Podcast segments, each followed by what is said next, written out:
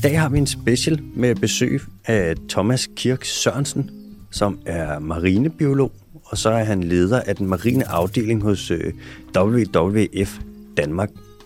Han ved en masse om, hvordan det står til i de danske have, ved lidt om, hvordan det plejede at stå til, hvordan det ville stå til, hvis vi ikke trålede så meget, for eksempel. Han ved noget om, hvordan fiskebestandene har det, og hvilke fisk man kan spise, hvad for nogle overvejelser man skal gøre sig, når man spiser fisk. Og øh, så har han også nogle ret gode bud på, hvordan vi forvalter, altså passer bedst muligt på det danske hav, og hvad der egentlig kommer til at ske, og hvad der sker for tiden. Velkommen til den dyriske teams podcast special. I dag med besøg fra Thomas Kirk Sørensen. Velkommen til, Thomas. Tak. Special lige frem. Ja, det kan jeg love dig. Godt at være her, endelig. Ja, det har taget noget tid. Ja, det har faktisk. Det er de der fucking kalender og aftaler, og så også, når der er Ja. pandemier og alt sådan noget. Det er som om, ja. Alting bliver en lille bitte smule kompliceret. Ja, ja vi, vi, kan, vi har da i hvert fald forsøgt, men det lykkes. Ja, og fedt, du vil være med. Meget gerne. Vi skal snakke om øh, havet, det danske hav. Ja. Vi skal snakke om fiskeri. Øhm, fremtidige muligheder, hvordan ser det ud, hvordan har det set ud. En masse ting, som jeg så, jeg er jo mest terrestrisk biolog, det er ikke noget, jeg ved overdrevet meget om. Men du er jo marinebiolog, Ja, det er så det er jo dit område. udpræget. Udpræget. Du har været hos konsulent hos DTU Aqua i 11 år, Ja. og nu er du så leder for den øh, marine afdeling hos WWF øh, Danmark. Ja. Hvad vil det egentlig sige? Hvad går dit job ud på? Jamen, min rolle i WWF har jo, har jo skiftet lidt igennem årene, men nu er jeg også det, der vi kalder, øh, øh, øh, hvad skal man sige, sådan en conservation specialist for vores marine arbejde. Mm. Og i bund og grund, så er det mig, der har ansvaret, det faglige ansvar for vores marine arbejde. Og, øh, og det, det er jo øh, i, i alt, hvad vi laver. Det betyder, at, øh, at jeg skal være den faglige garant for alt, hvad der kommer af rådgivning til politikere, projekter, vi laver, øh, alt, hvad vores øh, Facebook-side øh, siger. Og, så det er sådan, det er jo, vi, vi er jo en vidensbaseret organisation, mm. så det er ekstremt vigtigt, at vi holder en høj faglig fane. Øh, og det er jo så mit job, og mine kollegers job at gøre det, ikke? Så. Og så har du simpelthen du har ansvaret for, at det hele det er bare fagligt. Der skal det bare være skudsikkert. Ja, øh, og, og ikke bare det, men også øh, udvikle idéer. Altså, øh, øh, politikerne, de har kun de idéer, som folk visker, visker i ørerne på dem. Mm. Og hvis der er alt muligt, der visker det ene, så er det vores job at viske noget, der lyder som en bedre idé. Og det kræver altså også noget, noget overblik. Og, ja, Og noget faglighed. ja, præcis. Okay, ja. altså også en lidt rådgivning af politikere på det marine område. Ja, er også rimelig vigtigt. og se et, et mere helhedsperspektiv og en, en, en bredere og mere holistisk tilgang til, hvordan vi forvalter havet, og ikke bare sådan de der ensporede sektorpolitikker. Mm. Altså, der er mange muligheder for at samtænke de her ting. Ikke? Du tænker sådan noget, at det er ikke bare en, en ekstrem, for eksempel, vi freder hele lortet. Det er heller ikke den anden ekstrem, som er sådan, alt skal tråles, men sådan nogle af de der mellemveje, der er. Nej, men det, jeg tror, det handler om at, at, at kende deres behov. Mm. Altså, de er jo, man kan jo godt se dem lidt som kunder i butikken. Ikke? Altså, ja. vi skal jo kende deres behov, og det synes jeg efterhånden, vi er ret gode til. De kan ikke bruge til noget, hvis vi kommer og siger, jamen, I skal bare lukke hele lortet, eller mm. øh, du ved, de er nogle røvhuller, eller det, det kan man ikke bruge Nej. i, i en politisk virkelighed. Altså, du skal lave en plan, som er realiserbar, som ikke er alt for omkostningstung for erhvervslivet, som ikke rammer særlige grupper alt for hårdt. Mm. Og hvis du kan bane en vej, øh, så, så har du en langt større chance for, at der er nogle politikere, der siger, "Men ved du hvad, det lyder sgu som en god idé, det der. Mm. Så kan det godt være, at vi bruger, no- vi bruger noget af det, eller, eller I faktisk kan løfte miljømål i miljøpolitikken miljø, øh, politikken og miljømål i fiskeripolitikken, og noget med en havplanlægning. Og sådan at vise, hvordan synergier kan skabes, kan også være en rigtig god idé, synes vi. Ja, det lyder, Det gør, ikke, gør vi ret meget ud af. det lyder ikke helt dumt. Nej. Altså, hvis vi lige starter med nogle basics, Ja, når nu vi snakker havet, ja. og vi snakker Danmark. Hvor stort er det danske havområde egentlig? Det danske havområde, det er 104.000 kvadratkilometer. Så det er, lidt, det er faktisk over dobbelt så stort som øh, landområdet. Ja, det er cirka to og en halv gang land. Så det er altså en pænt stort naturområde, vi taler om. Ikke? ja, det må man godt nok sige. Og det er sådan lidt sjovt, når man så hører øh, politikerne tale om naturen. Ja. Og nu skal vi have en naturnationalparker, og vi skal passe på naturen, og nu skal vi beskytte så og så meget af naturen. Ja. Så er vi aldrig helt sikre på, om de har tænkt havet med Nej. som en del af den natur. Øh, så det er faktisk nogle gange, vi er nødt til at spørge om. Øh, det, I lige har lanceret, Ja. gælder det også på, på havet? Ja. Fordi det er jo, det er jo ikke, man kan, vi kan ikke tage det for givet. Det er Altså, skørt. Ja. Ja. Så lidt fylder havet i, i den, både den kollektive bevidsthed, men også øh, på Christiansborg. Heldigvis på vej til at blive bedre, synes vi. Jeg synes, jeg har set store forandringer bare over det sidste år. Helt sikkert Ja. vigtigt, ja. Det er vel også noget med det der med vores forhold til havet, der er sådan lidt... Altså, det er når man sejler på, og når man er på stranden, når man vinterbader og alle de der ting, så er. Ja. der også havet, ikke? Nogle gange, når man er ude at fiske og sådan noget, så er det havet. Men ellers så er det jo bare sådan en blank overflade af vand, vi kigger på. Ja. Og vi dykker jo ikke så meget i Danmark, vel? Det er ikke ligesom sådan noget, hvis man tager til, hvad er det hedder, den der koraltrækanten eller sådan noget, hvor havet udgørs koraller. Her der er det sådan noget, jamen det er bare det her, og så er der noget med nogle fladfisk. Men, men, men hvis du så tænker over det sådan helt lavpraktisk, altså for 10 år siden var der ikke særlig mange sommerhusejere, der havde et snorkelsæt liggende ude i skurven. Nej, var der ikke det? Nej, det tror jeg ikke. Det er ikke min fornemmelse i hvert fald. Nej. Øh, men, men jeg har på fornemmelsen, at det er sådan rimelig meget noget, folk de har nu, ikke? Mm. øh, tage ud og snorkler i Danmark, det, det var sgu ikke en ting for, for 10-15 år siden. Det var det ikke. Øh, det var det for nogen, som dyrkede det, ikke? Men Mhm. øh, det var sådan noget, at det vandet er for koldt, men der er rigtig mange, der har en våddragt nu. Og, Ja, ja. Altså, jeg, jeg ser bare, at øh, danskerne på en måde over de sidste 10 år er blevet sådan lidt nyforelsket i havet.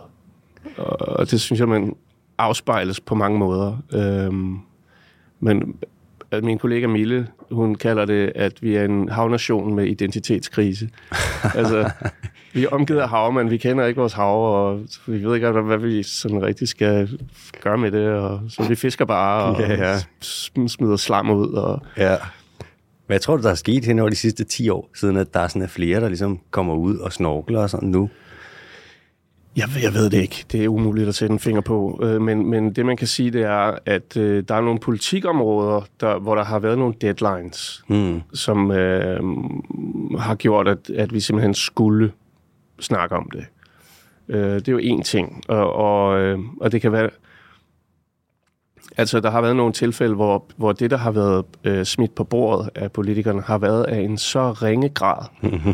øh, det har været så dårligt, Mm.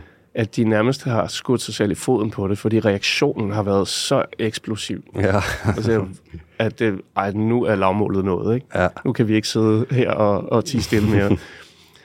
så, øhm, og så er der jo selvfølgelig alt snakken om havplanen, øh, som er højaktuelt nu. Den er jo faktisk sendt til EU, øh, men, men skal forhandles igen her i foråret.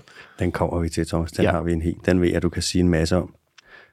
Øhm, tror du ikke også, det er sådan noget med den der Octopus Teacher, med Octopus Teacher-film, der kom? Om den er mega fed. Den, den, den er virkelig god, den film, ikke? Men, men øhm, jeg tror også, jeg tror, at, øh, at folk er blevet mere oplyst. Jeg ved ikke, om det er alle de stand-up paddles, eller om det er, Mhm. mm-hmm.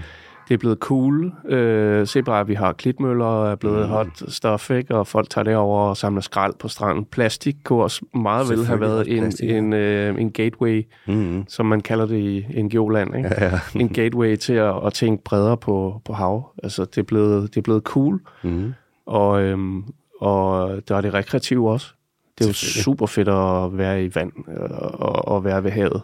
Er du gal? Øhm, det tror jeg, de fleste synes. Bare se, hvad det koster, hvis du skal have et øh, hus på Strandvejen, ikke? Jo, jo.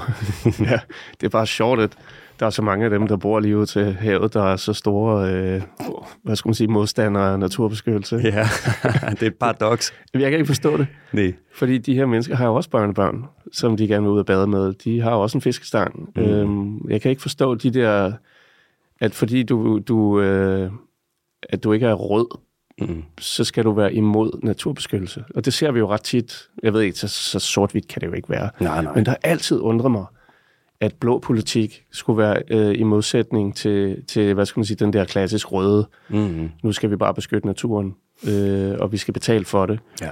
Fordi vi er jo alle sammen mennesker. Mm.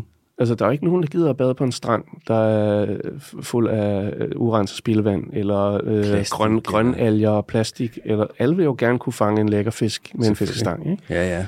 Så jeg kan ikke forstå, at der er den, de her modsætninger i det politiske, i forhold til at opnå en rig og levende havnatur. Nej.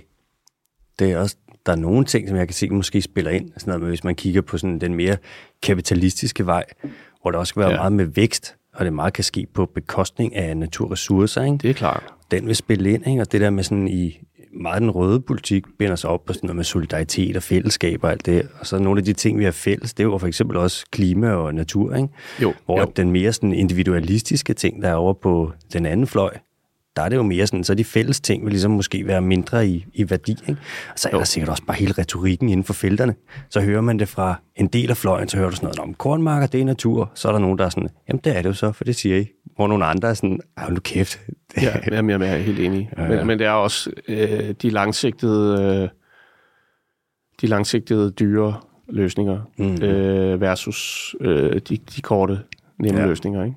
Hundrede. Og når du har et helt, øh, en helt fløj herovre, der står og skriger dig i ørerne, mm, hvad skal du så vælge? Hvilken vej skal jeg gå? Jeg kan godt forstå, ja. det er svært at være politiker, men, ja, for men, helvede. men vi har jo demonstreret gang på gang, blandt andet i, i, i vores arbejde i WWF, mm. altså hvordan selv en, en mellemlang lø, øh, løsning kunne løse tingene sådan ret permanent. Altså hvor mm. du faktisk kan skabe mere værdi af at være mere konservativ i dit, din brug af havet her og nu. Ikke? Mm, Øhm, nu kommer vi ind på, på at, at tale lidt mere om det senere, men, men der er nogle gange, det, det er lidt ligesom at tisse i bukserne. For holde varmen. Øh, og politikeren lige tisser lidt, og Ja. så, fordi der er en, en, øh, et godt eksempel. Øh, du har en sild i vestlig Østersø, som biologerne siger, den må du ikke fange. mm, Øh, dem flere af. Der er simpelthen, de ser rigtig skidt ud. mm, Og så er der en, øh, en filetfabrik i Gilleleje, mm. som øh, står til at lukke, hvis ikke de får nogen fisk. Mm. Øh, altså de, så, så tager man nogle fisk hjem, ikke? og så får man lidt kvote til dem, men, men den fabrik er jo lukket nu. Ikke? ja. Altså, Det du, også, du køber lidt tid, men, men du løser ikke problemerne. Øh, og, og det er jo så det. Og, og så er der selvfølgelig måske nogle helt sådan nogle jeg, klimadrevne, eller hele systemet øh, kokser, eller, men, men der er nogle ting, vi kan gøre noget ved her og nu. mm, Nogle ting, de kræver nogle langsigtede løsninger. Du kan ikke bare stoppe urenset spildevand fra den ene dag til den næste. nej. Fordi der skal graves mange fortov op. Der skal investeres øh, milliarder Mm. i at løse det. Men, men det er jo en investering, alle ved, vi bør gøre. Ikke? Jo, altså, så hvis det er langsigtet, og det er bæredygtigt, og der er fisk i fremtiden, man kan sige, det er jo meget svært, hvis du øh, får en fiskebestand til at kollapse, så er det med med ikke nemt for den at stable sig på benene igen. Vi har Nej. også set nogle skrække eksempler på det, ikke? Bare sådan noget, hvis du kigger op, øh, hvad er det, den afrikanske, eller den øh, amerikanske østkyst op i Nordamerika. Ja. Ja. Torsken, der kollapsede, var det i 92? Åh, det er længere tid siden. 80'erne? Øh, det var i 80'erne, tror jeg. jeg du må ikke hænge mig helt op på det, men, men det, er, det er mange år siden, og den er aldrig kommet tilbage. Den Det er. jo sindssygt. Det var jo 30.000 mennesker, der mistede deres arbejde. Ja. Og jeg ved ikke, hvor mange millioner, hvis ikke milliarder, ser nu med laksen oppe ved Canada, ikke? Ja. Og bare den er, står, den er så tæt på kollaps. Ja. Og de står bare, de kompenserer, de har smidt milliarder efter fiskerne nu for at kompensere dem, og det hele sejler, og man er sådan, Jamen altså, vi står jo og kig, lidt- kig bare lige ud øh, i Københavns Havn. Altså, vi er nået til et punkt med torsken, at en lystfisker kun må fange en. Lige nu er den fredet i den her periode, men, men når fredningsperioden den er over, fordi den gyder nu, ikke? mm, Men lige om lidt, øh, når fiskeriet åbner, så må de fange en, en torsk. en torsk per mand per Shit. dag. Det siger altså ikke så lidt. Og det siger jo noget om, hvor gralt det, det ser ud. Men det siger også noget om, at, at, at alle bare, og det er måske også der, hvor jeg, jeg mener, stemningen er ved at vende lidt, det er, at alle bare er klar over, Mm, at bunden er nået. ja. Altså, vi, har, vi, vi er simpelthen nødt til at, at gøre noget andet, end vi plejer. Vi skal Øh, skifte gear. Ja, vi skal prøve noget andet. Vi skal vende kutteren, som man siger på fiskesprog. Ja, det kan man sige. Vende kutteren. Men, men også, øh, vi skal tænke kreativt. Vi skal tænke, hvad er det, vi har... Du ved, vi, vi er jo nødt til at sidde øh, nede i et eller andet war room, og så sige, hvad er det, vi har gjort forkert her? Mm. Hvad er det, vi ikke har tænkt op over? Altså, øh, og, og, og der kan, kan jeg se, der begynder at komme nogle, nogle løsninger frem fra, fra øh, Fiskeriministeriet, som begynder at lugte lidt af, af sådan nogle vidensbaserede, økosystembaserede tilgang til tingene, som jeg synes er ekstremt positivt. Det er, sgu da ikke, det er da ikke dumt. Nej, det er grund til optimisme. Lad os lige tage... Øh, nu sidder vi, vi snakker Vi kommer snakker, til, ja. vi kører til højre og venstre, men det er fint, vi starter, det er det, vi skal snakke om. Ja. Hvis vi kigger på sådan noget med øh, havbunden i Danmark, ikke? Ja. og bare havet og i vandsøjlen og sådan, vil du sige, hvis man kigger på de danske, hvad var det, 104.000 øh, kvadratkilometer der, vil du sige, at livet har det godt, og havbunden har det godt, eller skidt, eller hvordan står det egentlig til? Jamen, det står ikke godt til. Det Øhm, godt. og det er ikke bare noget, jeg synes. Øh, det, det er jo noget, som forskningsbaseret, øh, altså vi kan se på, på øh, jeg kommer med nogle eksempler. Mm. Øhm, øh, vi har otte naturtyper, øh, som EU siger, vi skal passe særligt godt på. Mm. Og det er jo alt sådan noget stenrev, sandbanker, øh, og, og ud af de otte, så er de syv af dem i en stærkt ugunstig tilstand. Altså det er det, man indberetter til EU. Okay, Så det er shit. syv ud af otte, der er stærkt forringet, wow. eller stærkt ugunstig. Øh, den eneste naturtype, der har det øh, grønt og godt, Mm. det er jo en, en havgrotte på Bornholm. Hvad? er det rigtigt? Det er rigtigt. En havgrot på Bornholm? Jeg, jeg, ved, jeg, jeg mener, det kun er en. Jeg har ikke været der. Jeg vil faktisk rigtig gerne ned og se den havgrotte. Men, øh, Shit. Nå. ja, men, men ja, det er... Øh, altså, der er en stor del af de hej- og rokkerarter, vi har i danske farvande, som er truede. Nogle mm. af dem er sådan lokalt udryddet. Ja. Ja. Vi plejer at have 2,5 meter store skader i, Mm. i Kattegat. Ikke? Ja. Dem har vi ikke mere. Og, det, og, og øh, det, hvad skal man sige, den danske havbund, det er en anden måde, man kan se på det, hvis du ser på globale opgørelser. Altså, der er nogle forskere, der har kigget på kontinentalsoklen globalt. Mm. Og der er dan, den danske havbund, altså omkring Danmark, er, den er simpelthen, den hører til blandt de mest forstyrrede i hele verden. Altså, Er det rigtigt? så, så når man taler om de her ting, og så, så får man at vide af nogen, at det passer ikke, og det ene og det andet. Og Men, men altså, Man kan se det på... Man kan bare kigge derned, så. vi, vi, vi er oppe på et ekstremt højt niveau af pres. Ja. Både på vandkvalitet, vi har ålegræs, der vokser ned til den halve dybde af, hvad den gjorde for 100 år siden. Mm. Simpelthen fordi der er så meget næring og alger i vandet, at lyset simpelthen ikke kan trænge længere ned til, at ålegræs kan vokse. Ikke? Ja. Og så er der også noget fysisk forstyrrelse, sikkert fra noget muslingfiskeri eller noget andet, ikke? Eller det, ja. klapning, eller... Men, øh, men der, er- der er, det ser ikke godt ud. Det der sådan har, når man snakker om havbunden, der så er så forstyrret, og de her habitater, der ligesom er, eller de her naturtyper, som er så øh, degraderet, Ja, er det så noget som øh, bundslæbende redskaber? absolut. Jamen det, det er, når jeg siger, at havbunden omkring Danmark er så forstyrret, som den er, Mm. så, så skyldes det primært bundslæbende fiskeri. Det er simpelthen, øh, hvad, hvad man kan kalde fodaftrykket Mm. fra det samlede fodaftryk fra fiskeriet. Og, og det er jo ikke bare den, altså, og det er det, der gør, når vi taler om, om, om fiskeri med bundtravl, hvilket vi gør ret tit, Mm. øh, til stor irritation for Danmarks Fiskeriforening, tror jeg. Mm. Ja, gang Og til. undskyld. Men øh, det er nødvendigt. Ja, ja. Øhm, men, men du har, øh, det er jo ikke den enkelte fisker. Altså den enkelte fisker står og siger, "Jamen, jeg fisker bare her, ikke? Ja, ja. Og hold nu op, ikke? Mm. Men det er det samlede øh, fiskeri. Ikke bare for danske fiskere, men også udenlandske fiskere. Som, men der er også det her med, at, øh, at den største påvirkning øh, sker øh, første gang, man fisker et sted. Men, men hver gang du fisker, så slider du på, på økosystemet. Mm. Og, og til sidst, så, og det det først går ud over, det er de arter, der ligesom lever længe, eller er følsomme. For eksempel, hvis du er det, der man kalder e- emergent epifauna. Altså det, det er sådan, du lever egentlig i havbunden, Mm. men du strider lidt ud af havbunden for at spise eller et eller andet. Som børsteorm og sådan noget. Ja, ja, ja, ja. og søfjer, og du ved, klart. det er hårde kår for, for sådan nogle organismer at leve et sted, hvor der bliver fysisk forstyrret i så høj grad. Ikke? Klart. Så, øhm, så de arter, de forsvinder. Mm. i de steder, hvor øh, altså, der er lavet studier, der viser, at der, hvor der har været regelmæssig fiskeri, at der, der er de arter simpelthen erstattet af hurtigt voksende, øh, opportunistiske arter, der sådan, mm. virkelig trives i, i et forstyrret miljø. Ja, ja. Øhm, og det er jo ikke den biodiversitet, som vi ønsker. Nej. Nogle steder kan man tolerere, at tingene kommer til at se sådan ud. Ligesom du har en kornmark, eller du ved, Ja, ja. det er jo heller ikke øh, ligefrem naturskov, vel? Nej. Men, men vi kan ikke acceptere, at det ser sådan ud i så store arealer, som det gør i dag. Hvordan øh, så det ud, før vi begyndte at fiske sådan og ødelægge så meget? Vi, det er lidt svært at sige, fordi der er jo meget få øh, steder, hvor vi kan gå hen og, se, og se på uforstyrrede områder. Mm. Øhm, vi har nogle få pejlemærker.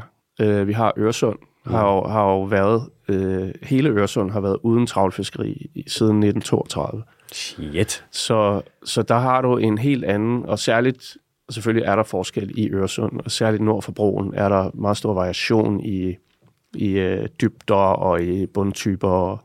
Men mm. vi ser en, en, en, øh, en natur derude, der er meget mere sådan intakt. Øh, vi ser øh, øh, en, en ret stor sigtbarhed. Vi har masser af ålgræs, der vokser ret dybt. Mm. Vi har øh, masser af stenrev, der, og, og det, der er mest udpræget, hvad skal man sige, Øresunds unikt, det er, at der er over 100 fiskearter. Og at de fiske, fiskebestande, der er der, de har det relativt godt. Mm.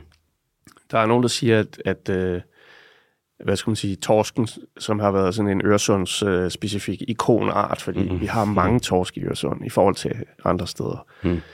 at, den er, at de bliver mindre og mindre. Men, men generelt set kan man sige, at en forskel mellem Øresund og andre steder, det er, at de her bes- fiskebestande består af små fisk, babyfisk, Mm. øh, teenagefisk, øh, voksenfisk, Ja. øh, pensionistfisk og rigtig gamle fisk. Helt sikkert. Og det er sådan en naturlig bestand skal se ud.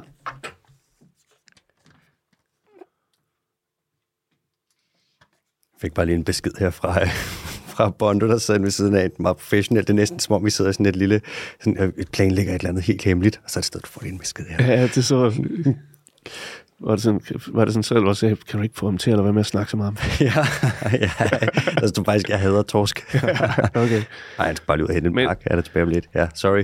Men, øh, men i bund og grund, så er, det, øh, så er det det, at du har en naturlig bestand, Mm. bestående af små fisk og store fisk og gamle fisk. Og det er der også sådan mange forskere, der siger, at det er ekstremt vigtigt, at vi har de gamle, store, tykke monsterfisk, fordi de producerer uforholdsmæssigt mange æg, Mm. og er en, af en højere kvalitet. Ja. Det vil sige, at det har en betydning, hvor stor en fisk er. Mm. Jeg har lige haft en lille udveksling på Twitter med nogen øh, fra, fra fiskeriet, Mm. om at det var lige meget, hvornår en fisk bliver fanget. Om, Nå. og det er lige meget, om du fanger den, når den er lille eller når den er stor. Men, men altså biologisk set, nej, det er jo ikke lige meget. Vi vil gerne have mange store fisk. Svenskerne har miljømål, der siger, vi er nødt til at lukke det her område, fordi vi har et mål om, at vi vil gerne have mange store torsk. Fordi de producerer mange æg, ikke? Det giver jo også god mening, og man ved det jo også. Altså, Ja. de store, gamle hunder, de er bare langt bedre til det. Men for lige at vende tilbage til dit spørgsmål omkring, hvordan det så ud for 100 år siden. Mhm. Øh, øh, det vi, vi mange gange har bedt om, og når vi taler om, at vi gerne vil have strengt beskyttede områder, så er det også med henblik på at få nogle områder, hvor vi netop kan se, hvordan naturen udvikler sig øh, uforstyrret. Mm. Og ikke, jeg taler ikke om de der helligdage, der er mellem travlsporene, men og, nogle områder, sådan, hvor, hvor det samlede, den samlede integritet af området øh, ligesom er intakt. Mm. Fordi det giver også en mulighed for at se, lad os sige, der er en art, der forsvinder fra Kattegat. Jamen, hvad, hvad skyldes det? Øh, skyldes det klimaforandringer, eller skyldes det en mere direkte påvirkning? Mm. Mange af de ting kan vi ikke rigtig svare på, fordi vi ikke har de her referenceområder. Øhm, så det giver rigtig god mening at etablere sådan nogle områder. Så problemet er, at mange af de her områder, så bliver de sådan lidt for små, fordi man bare fisker rundt om dem. Er det, Ja. man kalder det der slalomfiskeri? Ja, men det kan det godt være, men det er også bare, øh, når, når vi taler om, for eksempel når jeg snakker om, om fiskeri, at det første, øh, de første, der ryger i svinget der, det er jo de der langlivede arter. Mm. Det vil sige, det tager rigtig lang tid for dem at komme tilbage. Så, så når du har været, du kan ikke bare sige, Nå, men der har været en fisker øh, her i år, øh, men det er fint igen næste år. Der kan gå mange år. Mm-hmm. Altså, og når du så ser på, at så har, har fiskeren været her, og så har den været her, og her, og her. Til så har, er det fodaftryk altså ret stort. Mm. Og genoprettelsestiden, efter der har været en travler, er ret lang. Altså, vi taler nogle gange år. Shit. Så har du et akkumuleret slid på systemet, som gør, at øh, hvad, jeg læste et, en, en, øh, en artikel, en videnskabelig artikel, der sagde, en kronisk forstyrret tilstand over meget store arealer. Mm. Og der er en diskussion med fiskerne, som vi har ret tit, om hvordan måler man det. Og Miljøstyrelsen har jo sagt, at det er, jeg tror det er 86 procent af, af, af Nordsøen og Kattegat, der er øh, forstyrret øh, på grund af fiskeri. De anfægter de tal, fordi de mener, at det er for, tal, målt op på en for grov skala. Og, og det kan godt være, men jeg skal ikke kunne sige det. Vi har de tal, vi har rundt med. Jeg er jo ikke modellør. Jeg, kan ikke, jeg har ikke adgang til de data der. Men faktum er, at det er et meget stort areal, der bliver påvirket. Mm. Alt for stort areal, synes vi. Ja. Ja, okay. Det giver da også mening, så 86 procent. Jamen, det siger Miljøstyrelsen. Ja. Og nu siger du det igen. Jeg vil Ja, ikke øh, beskyldes for at Nej. viderebringe fejlagtige tal, men, men altså, vi, er bare, vi gider ikke rigtig diskutere procenterne mm. så meget mere, fordi vi, vi kan ikke rigtig kvalificere øh, andet end hvad DTU kommer med af analyser, eller men, men øh, vi kigger mere på, hvad skal der til for at få en, en økologisk altså en integritet. Altså, ja. Vi kan få noget, noget natur, der ikke er permanent forstyrret. Klart. Over ikke bare små frimærker og helligdage, men over nogle større sammenhængende områder. Ikke? Det lyder også, når du siger det på den måde, det lyder ikke som om, det er for meget at kræve. Bare noget natur, der Nej. ikke er permanent forstyrret. Der er jo også mange arter, for eksempel, som du selv kom ind på før, med rokker og hajer, ja. som er nogle langsomme dyr, mand. De bliver øh, først kønsmodne, når de er ret gamle, og mange af dem, de får altså ikke særlig mange unger. Nej. Specielt ikke, hvis det er sådan noget som sådan en skade der. Hvad får det hen? Så kalder man dem valpe, så får man måske et par stykker. Jamen, det er jo ikke ligesom torsken, der bare øh, mødes øh, på nogle tidspunkter i Øresund og bare sprøjter millioner af æg ud. Og, øh, altså, en, de her dyr, de ligger jo øh, en, en god håndfuld æg ad gangen mm. løbende, ikke? Og, og, øh, og, og så tager, tager de som sagt de meget langsomt til at blive kønsmodne. Mm. Så de er ekstremt påvirkelige over for fiskeripres. Altså, de lever mange af de samme steder, hvor de fisk lever, som fiskerne gerne vil fange. Selvfølgelig. Så der er altså røget nogen i, i travlene igennem årene, som har gjort, at de her bestande bare ikke har det specielt godt. Altså, der er nogle af arterne, som er i en lille fremgang nogle steder.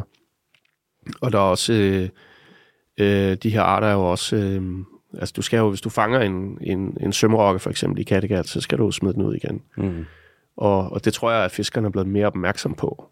Øh, og de, de har også en, en, en okay høj overlevelse i forhold til at have været i et travlt og så blive smidt ud igen. Okay, så det kan de godt overleve nogle gange? Ja, det, det har jeg i hvert fald læst mig til. De har en, en altså det, de overlevelsesmulighederne er alligevel så høje, man kalder det survivability, mm. øh, er alligevel så høj, så man, man mener, at den, den kan man godt bede fiskerne om at smide ud igen. Helt sikkert. Øhm, og det håber jeg, at de gør. Øh, det regner jeg med, at de gør. Ja, lad os ja. håbe på det. ja.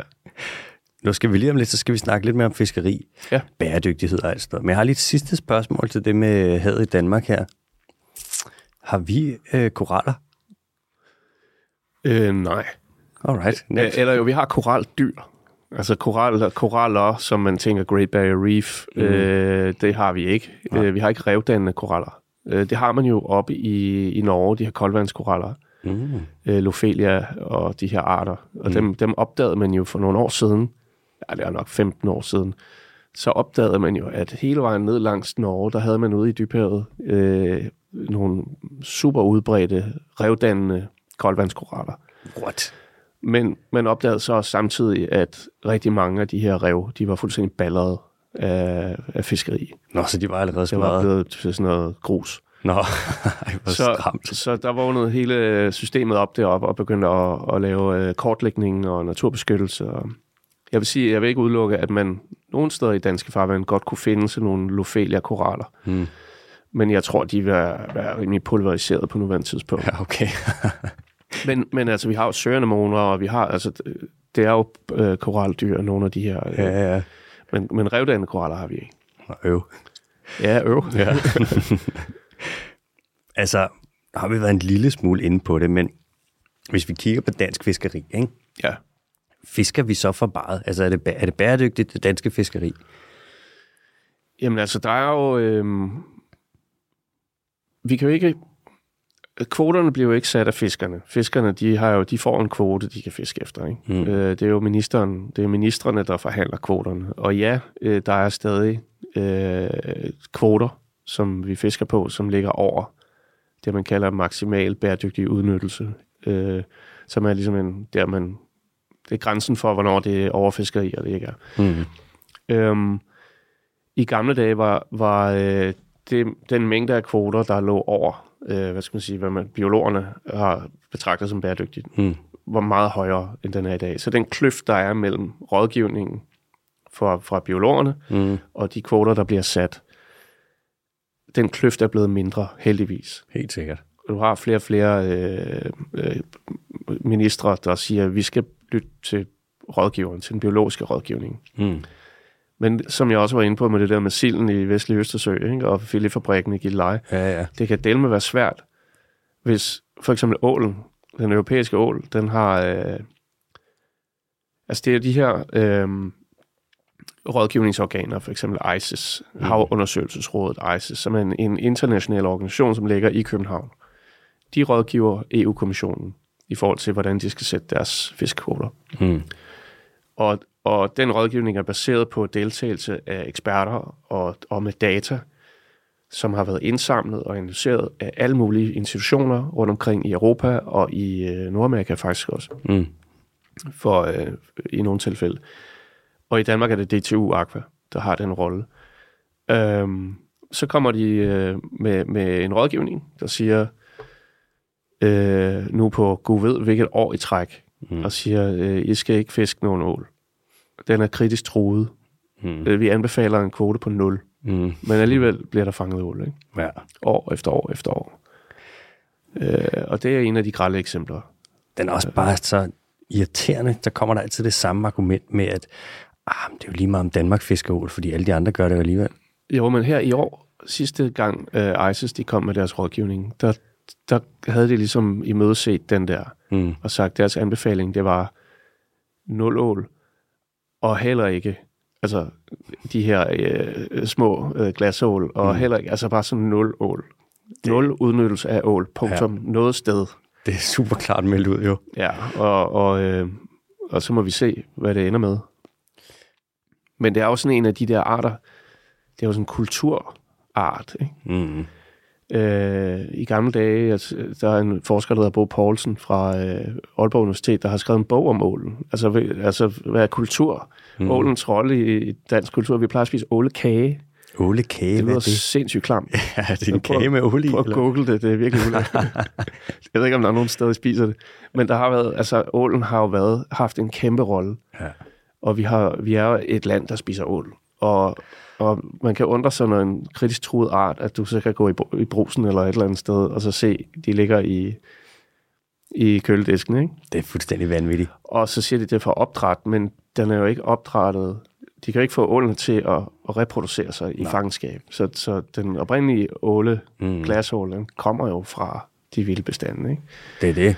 Så at vi sidder og har en kritisk truet art, som vi glædeligt serverer på et stykke rugbrød med noget røræg, Det er sindssygt. det er jo på grund lidt sindssygt, ikke? Vi kunne tage, nu så op til en fiskehandler, og så kunne vi jo vidderligt købe øh, røget ål. Du går i supermarkedet. Selvom at de siger sådan, som siger, så kommer der et råd og siger, I skal stoppe med at fiske den nu, ellers så uddør den. Ja. Og så fortsætter vi. Men du kan finde den på alle mulige websider, der deler lækre opskrifter. Du kan finde den i kogebøger, du kan finde den på menukort i alle mulige restauranter. og Det du er ved- vanvittigt. Tænk, hvis det var sort næsehorn.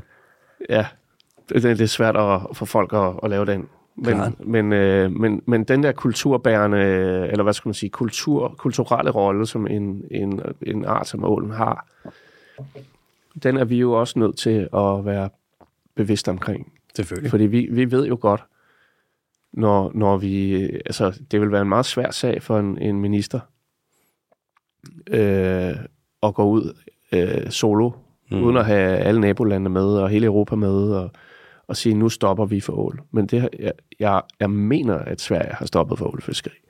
Det vil jo kræve, hvis man skulle gøre det som minister, så ville det jo også kræve, at man skulle være minister i et, et grønt forgangsland, som gik ja. Forrest og gjorde de der ting. Ja, det kunne være vildt, ikke? Hvis Ja. man var det. Det kunne være sindssygt, men det må vi jo... Ja. Hvis vi tager... Okay, så vi fisker ikke rigtig... Der er stadig overfiskeri i Danmark, men der har været mere overfiskeri, end der er nu. Og man ja. Lytter mere til sådan nogen som dig.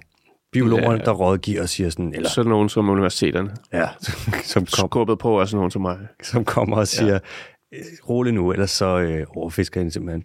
Hvis ja. Man tager, og det er, det, det er et svært spørgsmål. Ja. men hvis vi skal rangere det danske fiskeri på en skala fra 1, som er totalt katastrofalt overfiskeri, til 10, som bare er stået, uh, det der, det er så bæredygtigt, som det overhovedet kan blive. Hvor vil du så sige, vi er på en skala fra 1 til 10? Åh, den er svær. Mm. Øhm, jeg ved det ikke. Øh, Du må også godt lægge den i et interval, for eksempel sådan noget, det er fra øh, 4 til 7. nej, vi ligger... Øh, nej, men jeg synes... Jeg, jeg kan ikke lade være med at frakoble, øh, eller at koble. Man kan ikke kun kigge på, hvad man fanger. Altså, hvor meget. Mm. øh, hvor mange tons man har hævet ud af vandet. Øhm, og nu taler jeg helt bevidst udenom at skulle sætte en karakter på, øh, hvor vi ligger, men jeg vil godt bare nuancere det lidt, fordi det handler jo ikke bare om, hvor meget vi hiver ud. af vandet øh, i tons. Øh, det handler om, øh, hvor hiver vi det ud af vandet, hvornår gør vi det, hvad, og med hvilke redskaber.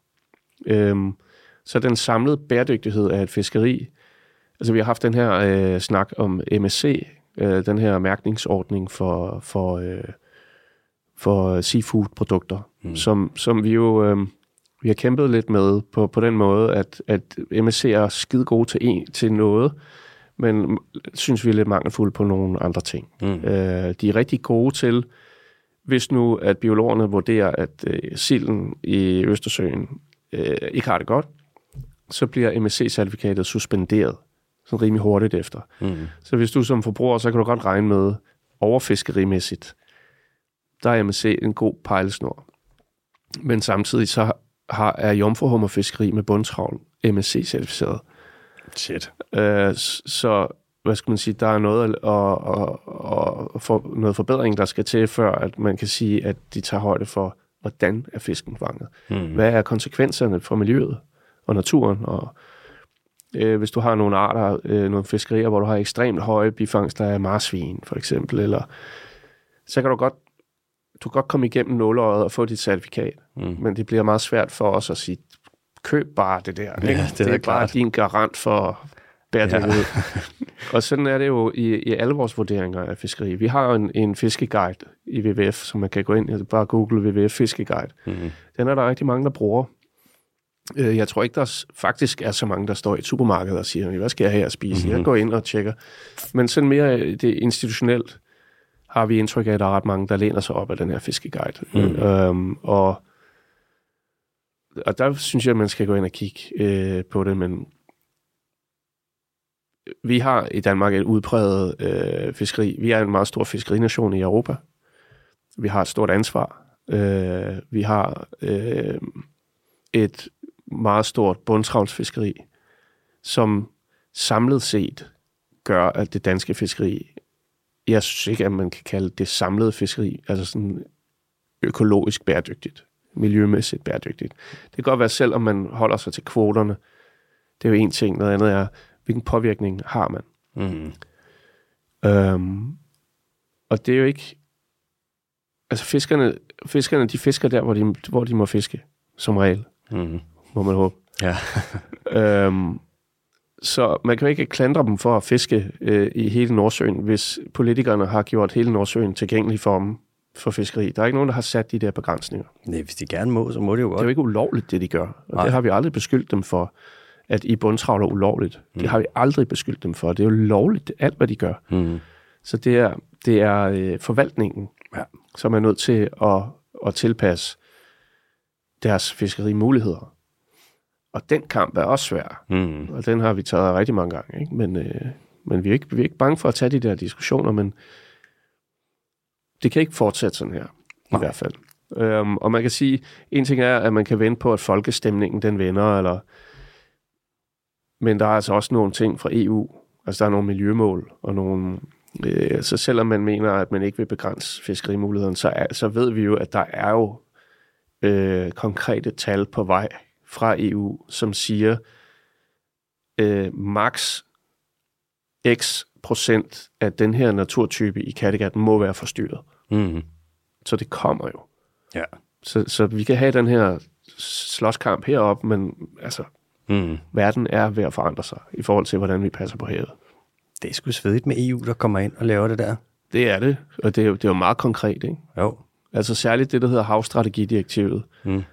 Har jo været øh, helt, helt centralt, fordi det er jo for en gang skyld var et direktiv, som ser bredt på havet. Mm. Og det har man gjort ved ligesom at sige, øh, hvad skal vi kigge på? For hvis vi skal sådan på en eller anden måde komme i mål med at få havet til at blive et, et renere og vildere sted, mm så, så har man valgt øh, 11 sådan nogle, øh, man kalder dem deskriptorer. Og det rangerer, det er alt fra undervandsstøj til biodiversitet, til fødenet og til fiskebestanden og havbundens tilstand og meget bredt. Mm. Marint affald er også med på den. Ikke? Mm. Så, øh, så meget af det, som vi laver, som er sådan meget sådan bredt, det er meget bredt hængt op på det, man kalder god miljøtilstand. Mm. og god miljøtilstand, det er det, man skal opnå med det her havstrategidirektiv. Så når vi taler om en god miljøtilstand, vi vil gerne have en god miljøtilstand, så kan mm. det for en, en øh, for lægefolk, så lyder det som om, men det lyder da meget fornuftigt. Jeg vil også ja. gerne have en god miljø- ja. miljøtilstand, men jeg taler altså om en, et teknisk begreb ja. i havstrategidirektivet. Mm. En god miljøtilstand. Nu er vi lave, ved at lave en, en havplan i Danmark jo, ikke? Ja. Eller nu kom der en havplan ud i efteråret. Øhm, og jeg kunne fornemme på øh, eksperter, at den ikke var så... Øh, det lød ikke som om, den var super nice. Og, og det er som om, at den er blevet taget op til øh, revurdering nu, ja. havplanen. Jeg så nu, jeg læste ikke den hele, men jeg blev mærke i nogle ting. Blandt andet det der med, at så vil man i Danmark med havplanen, der vil man beskytte 3,9 procent af det danske hav. Altså strengt beskyttet. Så er der 4,1. 4,1 procent. Ja. Hvor sådan EU, de anbefaler så 10 øh, procent, ikke? Og det globale mål, som man nu har med den her 30-plan, som kommer altid, den er på 30 procent, og Danmark ja. kommer så og byder ind med 4,1 hvor man siger sådan, ja. det kan måske godt gøre en lille smule bedre. Bare leve op til det, I skal leve op til, for eksempel. Ja, men, men det er jo, altså vi, vi, vi blev også overrasket. Altså det var ikke, det, nej, vi blev ikke overrasket. Men, men vi havde forventet, fordi vi kunne se, hvor det bare hen, at øh, at lave en havplan kræver øh, nogle, for det første nogle investeringer mm. i ressourcer, personale, øh, analyseværktøjer, data, Selvfølgelig. Øh, og, og så kræver det en masse inddragelse øh, af interessenter. Mm. Øh, og det, det har vi ikke rigtig oplevet. Og det kunne vi se ret tydeligt, at, at det her, det bliver sgu ikke lige den havplan, vi havde drømt om. Mm. Fordi i virkeligheden, hvis du tænker over det, en havplan, ja. for lige at, så lytteren ligesom kan... Mm. En havplan, det er sådan en teknisk ting, og det er, fordi der er kommet så meget run på havet, der er fiskere, der er havmøller, der er natur, der er øh, råstoffer, man skal hæve op fra havbunden. Og mm. Så har man jo i, haft så meget plads ud på havet, at man har bare sådan gjort det ad hoc og først til mølle. Og, mm. Det har man gjort mange steder i Europa og i verden. Men så har man fundet ud af, at det er rigtig klogt at lige sætte sig ned og lige tage alle dem, der gerne vil noget med havet, mm. og så mm. lige kigge i krystalkuglen ja. sammen og sige, okay, hvor, ja. hvor skal vi hen med vores hav? Ja. Vil vi gerne have, at det bliver bedre? Er vi ligeglade med, om det bliver værre? Hvad, hvor er det, det halter med ja. vores biodiversitet? Øh, hvad har vi brug for om 50 år, mm. når øh, vandstanden er steget? Skal vi have mere sand til naturbeskyttelse eller til kystbeskyttelse? Mm. Øh, hvor meget havvind regner vi med, at vi skal have? Og så alle de tanker der, mm. samle dem og, og bruge alle de her værktøjer til at analysere, hvordan kan vi planlægge og, og arealudlægge vores hav mm. på en måde, hvor vi kan opnå det her. Ikke? Ja.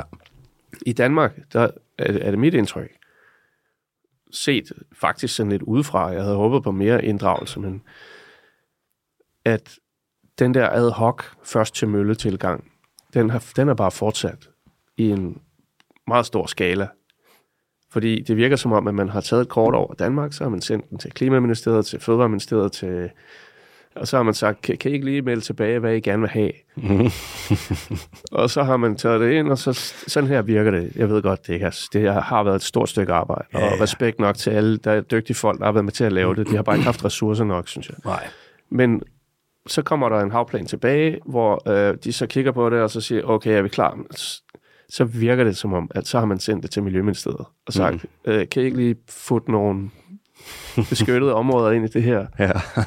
øh, og helst ikke i de steder, hvor der er tegnet noget ind, fordi det koster noget. Ja. Det har nogle erhvervsøkonomiske konsekvenser. Klart. Og så har man sådan måske lidt krampagtigt fundet frem til de her 4,1 procent. Mm. Og det er jo ikke, vi vil gerne have 10 procent streng beskyttelse, men vi vil gerne have 30 procent sådan beskyttelse mod de mest direkte påvirkninger. Mm. At man så kommer tilbage med de her 4,1 procent, det er fandme også en svær øvelse at finde 10 procent. Mm. Øh, fordi et fiskeri er jo, fylder jo rigtig meget derude. Klart. Det plejer at være den eneste sådan slås, slagsbror, når man prøver at lave naturbeskyttelse. Mm. Mm. Men nu har man altså også en Dan Jørgensen, der gerne vil have sindssygt meget havvind, og ja og, øh, og vi har øh, råstoffer, og man taler energiøer, og du ved, wow, hold ja. op, det er jo en ny, en, en ny industrialder for, for havet, vi står. Ja. og vi ser ikke en betydelig øh, naturbeskyttelsesindsats, der skal sørge for, at den blå vækst, den kan blive bæredygtig. Og det er der, øh, mange er hængt op på procenter. Hvor mange procent af det ene og det andet, der bliver udpeget til naturbeskyttelse. Mm. Men det er simpelthen så vigtigt, at man kigger på hele det marine landskab. Altså, at vi er nødt til at gøre alting mere forsigtigt. Mm. Uh, vi kan ikke vælge løsninger, der er uh, den løsning med den største påvirkning, hvis der findes alternativer. Og den forståelse, synes, synes jeg ikke helt er sunket ind i, uh, uh, i, i forvaltningen af det danske hav. Og, det, og når man så præsenterer en plan, der i så høj grad virker sådan ikke så gennemtænkt, Mm. og ikke det, man kalder økosystembaseret, som den skal være, Mm. den, den tager ikke højde for klimaforandringer. Den nævner ikke havets egen evne til at lære CO2 med et ord. Det er slet ikke, altså i miljøvurderingen, der fulgte med havplanen, hvilke konsekvenser vil den her havplan have for det ene og det andet og det tredje. Der er, er øh, kulstoflagring i havbunden og i ålegræs, og det, det er ikke nævnt med et ord. Det er de simpelthen ikke med. I 2022 eller 2021, som det var dengang. Er det ikke det største lager af CO2 på hele planeten? Jo, kunne godt være, at de måske bare skulle sådan overveje det så midt i en klimakrise. Så, så alle de her, sådan, hvad man nogen ville mene var gakkede idéer, Mm. som vi kommer med i forhold til, hvad med ålegræszoner? Ja. Hvad med at lave zoner til naturskån som fiskeri? Fordi så kan man faktisk fange fisk uden at rode op i alt det kulstof, der ligger i bunden. Mm. Hvad med, det, det er de tanker, som vi havde håbet og håber øh, kan komme ind i en, en dansk havplan. Ikke? Det lyder fandme slatten, at de ikke har fået det med. Jo, men altså igen respekt for, for det. Jeg, jeg kender jo mange af de her mennesker, og jeg synes faktisk, de er rigtig dygtige, og, men det har været op ad bakke, og jeg ved også, hvor få ressourcer øh, vores regering har afsat til arbejdet. Mm. Det, altså, det er jo ven, venstrehånds prioritering af det her, Ja. øhm, og det burde have været... Jeg, jeg plejer at sige, at man har, man har, man har givet... Øh, man har brugt øh, Lego Duplo Mm. til at lave en havplan, som faktisk krævede øh, Lego Technics-kassen Ja. ja. til 3.000 kroner. Ikke? Altså, Klart. man har givet dem sådan en lille, en lille duplo legeplads sæt. og, og, men altså, og det værste er, at der findes jo faktisk projekter, og, og der er et projekt, der hedder Økomar, som er finansieret af Velux-fonden, Mm. som har lavet hele øvelsen, altså som har lavet værktøjerne, som har, lavet, som har sammenstillet data, og dem kunne man jo for eksempel bare hive, hive fat i og sige, det, det tager vi fat i det her, ikke? Det er så underligt, at man ikke allokerer flere ressourcer til det, når man tænker på, hvor vigtigt det er. Ikke? Det er helt, helt, Både sådan øh, øh, helt enig. klimamæssigt selvfølgelig, som ja. Er super vigtigt op i tiden, og biodiversitet også. Altså som sagt, prøv at se, hvor meget snak der er nu om biodiversitet på land i Danmark, hvilket der er pisse vigtigt. Og det er ja. Jo altså en biodiversitetskrise, selvfølgelig skal man snakke om det, Ja. men så bare på en eller anden måde bare at vende blikket væk fra havet, som er to og en halv gang så stort, og hvor der er jo sådan, Ja, det er ikke fordi, der mangler liv i havet. Det er ikke fordi, at det bare er sådan noget, nej, det er bare vand, det behøver vi ikke passe på. Ja. Det er Men, men også når man tænker på alle de øhm, økosystemtjenester, som havet giver os. Ja, for helvede. Altså, havet har jo på mange måder reddet vores røv i forhold til klimaforandringer. Det har absorberet Mhm. mm-hmm. sindssygt meget kulstof, ikke? Er du galt, mand? CO2. Øhm, så hvis, altså, så hvis man ser ud over de der, man kalder ikke brugsværdier, altså bare den der eksistensværdi, og, og du ved, det er godt for dit sind, og din, dit Ja, ja, psykisk ja. ja. velfærd at være ved vandet, og du kan lide at bade og sådan noget. Klart. Så er der jo øh, både fødevarer og CO2-læring, og, og det skulle gerne være sådan, at havet kan blive ved med at være en sand overflødighedshorn af økosystemtjenester i fremtiden også. Så vi ikke efter, efterlader et hav, der bare øh, holder op med at give os det, vi har brug for. Ikke? Det ville være så stramt, så det bare være sådan vand og mudder. Jeg tænker. Ja. jeg tænker, jeg kan ikke lade være med at tænke to ting. For det første angående det med ålegræsset der, ikke? Ja. som jo er, altså mig bekendt, et af de habitater i hele verden, der er allermest effektivt, når det kommer til at lære øh, CO2. Ja. Fuldstændig latterligt. Altså det er næsten helt deroppe sammen med mangrove. Men som sagt kan vi ikke rigtig have ålegræsingen i størstedelen af Danmark mere, fordi at der kommer så meget næringsudledning fra landbruget, Ja. så der kommer alger og blomstringer, og så kommer der ligesom ikke lys ned, og så dør ålegræsset. Der var en plante, så du skal bruge lys. Ja. Og jeg kan ikke være med at tænke, om det er sådan en clinch. Så har du en minister, som er landbrugsminister og fiskeriminister på samme tid, og ligesom skal øh, komme og sige sådan til landbruget, I skal stoppe med at udlede så meget næring, for så kan vi få noget mere ålegræs, og så vil fiskynglen kunne klare sig bedre i det, og så vil der komme flere fisk, og så er der en miljøminister, der også skal komme ind og sige til landbruget, nu skal I stoppe det der, og det vil landbruget ikke stoppe med. Det er jo der, hvor du så lige pludselig har du sådan nogle fiskeri og landbrug og miljø, som kommer i sådan en clinch, hvor det må være sygt svært som politiker at sætte fod ned og sige sådan, nej, nu diskuterer vi ikke mere, nu stopper I bare. Så slut, og så kan det ligesom komme. Ja. Ja. Det bliver meget sådan noget, mange interesser, som skal balanceres. Jeg tror ikke, jeg vil være så god som politiker. Så hvis jeg tror, jeg vil men, være... men ved du hvad, det er altså også nogle ret komplekse sammenhænge. Mm. Øhm, og, og, øh, og, og det kræver lidt at sætte sig ind i de der sammenhænge. Øh, hvis, hvis vi laver et PowerPoint-show og skal for, fortælle, hvordan ting hænger sammen, så kan vi jo faktisk godt sige, at en, hvor meget vil det give og af, af goder, mm. hvis man fik styr på vandkvaliteten omkring Danmark. Lad os sige, at vi fik, øh, vi fik renere vand, så, så ålgræs kunne vokse en meter dybere. Mm. Hvad betyder det i øget kulstofoptag og begravelse? Fordi de tager jo kulstoffet ud af vandet, Mm. ned i rødderne. Det skal ikke først dø og blive til fluller og synke, og så blive lavet. Altså det er simpelthen, det er lige ned Direkte. i, rød, i rødderne. Det er jo en plante, det er jo ikke en alge. Mm. Så øh, hvor meget øh, CO2 vil vi kunne... Altså, det er jo en langt større diskussion end en miljøminister eller en fiskeriminister. Øh, det er jo, vi, vi er jo over i klimaministeriet nu, ikke? Mm. Øh, havbunden. Hvor meget, øh, hvor meget øh, gevinst... Nu er der, der er forskellige grader af læring i havbunden. Der, mm. Det er jo ikke sådan, at hele hav- havbunden har lige meget carbon. Nej, nej. Men altså Møns Klint, Mm. det er jo, det er jo forhistorisk carbon, kulstof. Det er CO2 lagret i, i noget havbund, der så nu er over land. Ikke? Så ja. du kan faktisk kigge på Møns Klint og sige, det der, det er kulstoflæring. Ikke? Ja, det er en afværet klimaklise der. Ja, og, og, øh, og sådan har vi jo nogle områder i Danmark, der øh, er det, man kalder kulstofdepoter. Mm. Men det er samtidig nogle af de steder, hvor det er særligt den bløde bund, ikke? Og det er samtidig der, hvor, hvor øh, travlfiskeriet er allermest koncentreret. Og så får man bare rusket op i det og sendt Ja, en men, masse men CO2. ved du, bare lige... øh, Nu ved jeg godt, jeg nørder lidt igennem nu, ikke? Men, øhm, Fyr den af. men nu er der nogle helt konkrete svenske studier, der har vist, at øh, de har trukket en... en skal jeg lige slukke min telefon. Mm. De har trukket en bundtravl hen over den bløde bund i Østersøen. Mm. Vi taler om mudderbund. På 36 meter. Det er sådan en bundtravl. Det er sådan en ret lille bundtravl. Mm. Og så har de simpelthen helt konkret målt med alt muligt sådan nogle øh, ekolod øh, instrumenter og set på sedimentfaner. De har målt i forskellige afstande væk fra. Og jeg er simpelthen nødt til lige at kigge på mit papir her, fordi, Ja. fordi jeg skrev det faktisk ned. Øhm,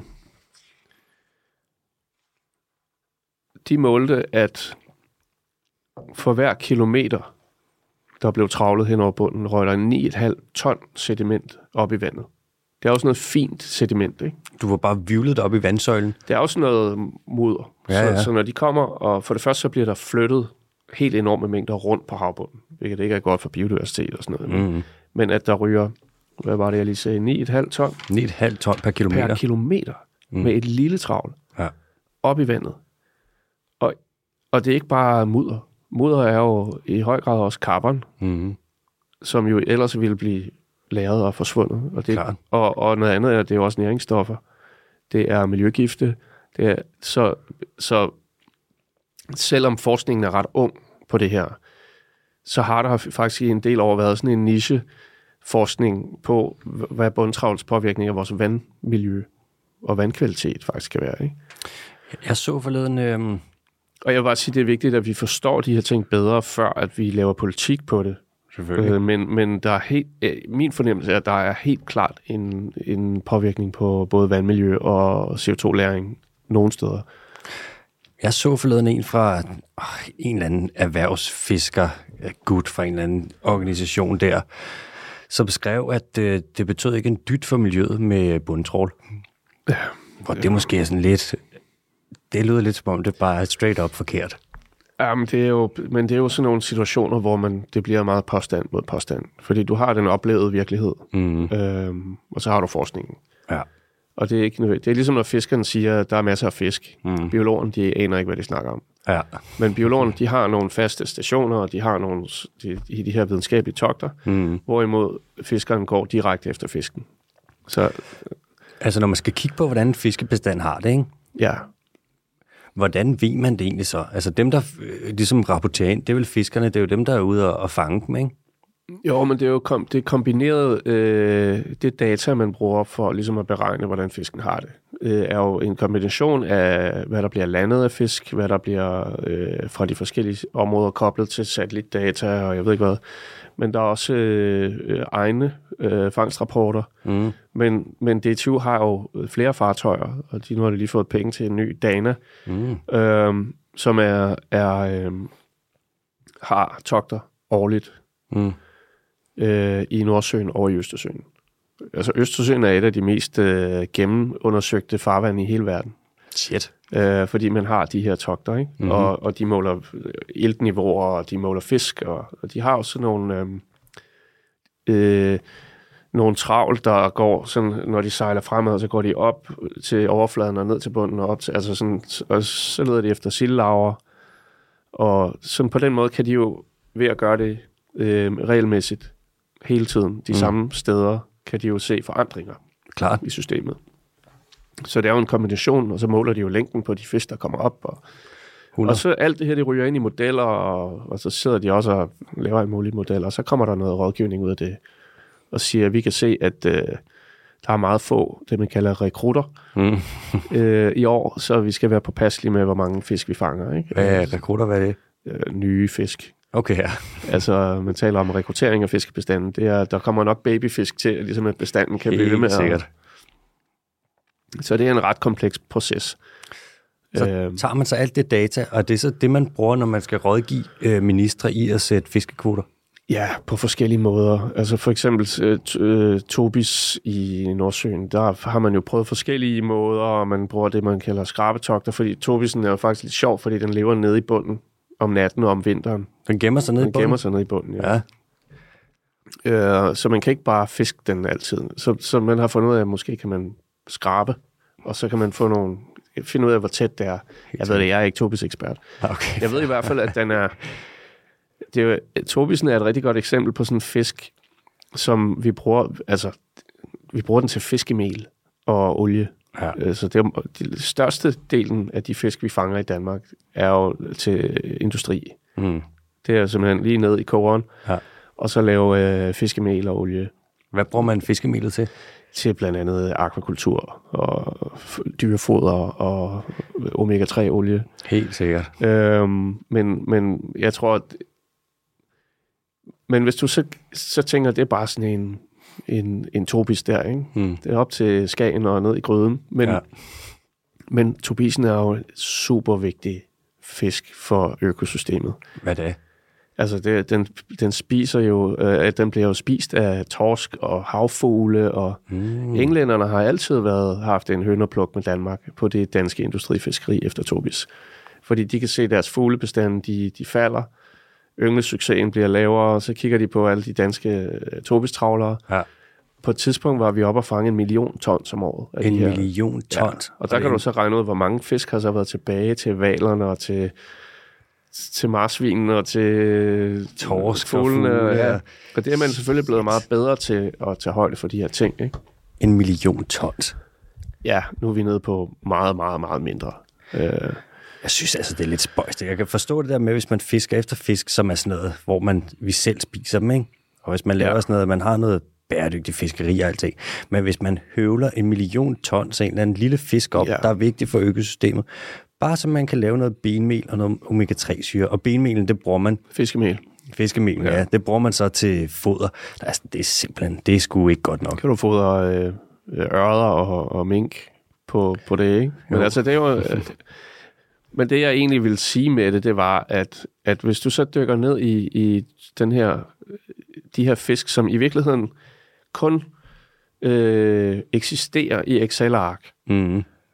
ikke? Altså, og i, i, men hvis du dykker ned i det, så den der fisk der, hvilken rolle den har i økosystemet, mm. hvor vigtig den er, Ja. og du, du kigger på fisken, og så siger du, jamen den her øh, tobis, den lever nedgravet Og det, den gør, det er, at den bruger sin gælder til ligesom at flappe, og så suger den ligesom iltrigt vand ned igennem det her sand. Og så filtrerer den. Og så filtrerer, og det er der nogen, der har, der er en fra DTU, der hedder Jane, der har lavet med noget, øhm, noget farvet, farvestof. Ja, ja. Og så med sådan et smalt kamera, eller smalt akvarie, så man kunne se, hvordan mm. farvestoffet kommer ud. At den ligesom kan suge vandet Ej, hvor sejt. øh, igennem. Men hvis det der sten, øh, sediment, det bliver til noget meget finere, og noget sådan noget lidt mudderagtigt, Mm. mm. så kan den ikke leve der. Og så kløjs den simpelthen i det. Så kan- bliver den jo kval i det. Hvis, men hvis det bliver sådan noget groft, noget øh, sten, så kan den måske heller ikke, fordi så er den jo ikke stærk nok til at grave sig ned. Ja, det er da klart. Så den er, den er meget afhængig af nogle helt særlige øh, habitattyper. Altså, det er sådan noget, man skal tænke på, når man laver en havplan, for eksempel. Ja. Når vi tænker på, hvor skal vi, øh, skal vi lave en ø eller en platform? Energiø eller en platform? Mm-hmm. Okay, platform, det er bare lavet af stål. Du kan sejle den ud og stille den på bund. Øh, inddæmmet ø, mega meget sand. Mm-hmm. Hvor skal det komme fra? Det skal komme fra Nordsøen. Ja.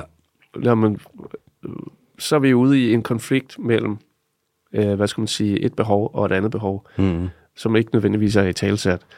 Og det er, altså, er den her, det her sand, er det vigtigt for tubisen, for at den overhovedet kan leve der, ikke? Så det hele hænger sammen, og det er bare meget super komplekst. Det lyder som sindssygt mange variabler. Det er også det. Nu, og så smider man bare sikkert endnu mere. Nu smider du klima ind, fordi klimakrisen jo bare kommer mere og mere, bliver mere og mere prominent. Ikke? Putin. Putin også, ja, selvfølgelig. Jeg tror ikke, den grønne omstilling kommer til at gå langsommere, Nej. øh, end, end den gjorde for et par uger siden, ikke? Hvad siger de egentlig, når man... Jeg sidder nogle gange og kigger på sådan noget og læser om sådan noget, de der MPA'er, sådan noget Marine Protected Areas, et beskyttet område i havet. Ja. Og så snakker man om, udenom dem, der ser du tit, at så kommer der flere fisk. Fordi at de jo så har et sted, hvor de ligesom kan afle fred, og så kan der være nogle store hunde og alt det der. Og så udenom, så stille og roligt, det er et meget lukrativt sted at fiske så. Ja. Endda så meget, så nogle steder, så kalder de det så en, hvad er det, CFA, sådan noget Conservation Finance Area. Ja, jeg har godt hørt om det der. Fordi Ja. de simpelthen, du kan, der er så godt fiskeri, så du faktisk kan, så kan man sælge lidt kvoter også, Ja. og så kan det ligesom, det beskyttede område kan finansiere sig selv, bare på alle de fisk, der kommer udenom det. Ja. Hvad siger de, når man snakker med sådan noget erhvervsfiskere, alle dem der i Danmark, hvis du siger sådan, hvis vi beskytter en betragtelig del af det danske hav, så vil der komme flere fisk, og så kommer der flere fisk udenom, biodiversiteten vinder, bla bla bla bla bla, I får flere fisk. Ja. Hvad siger de til det? Altså, vi har ikke haft en, øh, en direkte dialog med dem om noget helt konkret. Øh, men generelt siger de, øh, alle de steder, hvor man holder op med at fiske, så forsvinder fisken fuldstændig, siger de. Hvorfor, hvorfor forsvinder den? Jamen, det, altså, det er jo oplevet, den oplevede virkelighed. Mm. Øhm, der kan være noget om, at, øh, at når du travler, så øh, eksponerer du øh, en masse dyr på havbunden, så der kommer fisk til og spiser. Mm.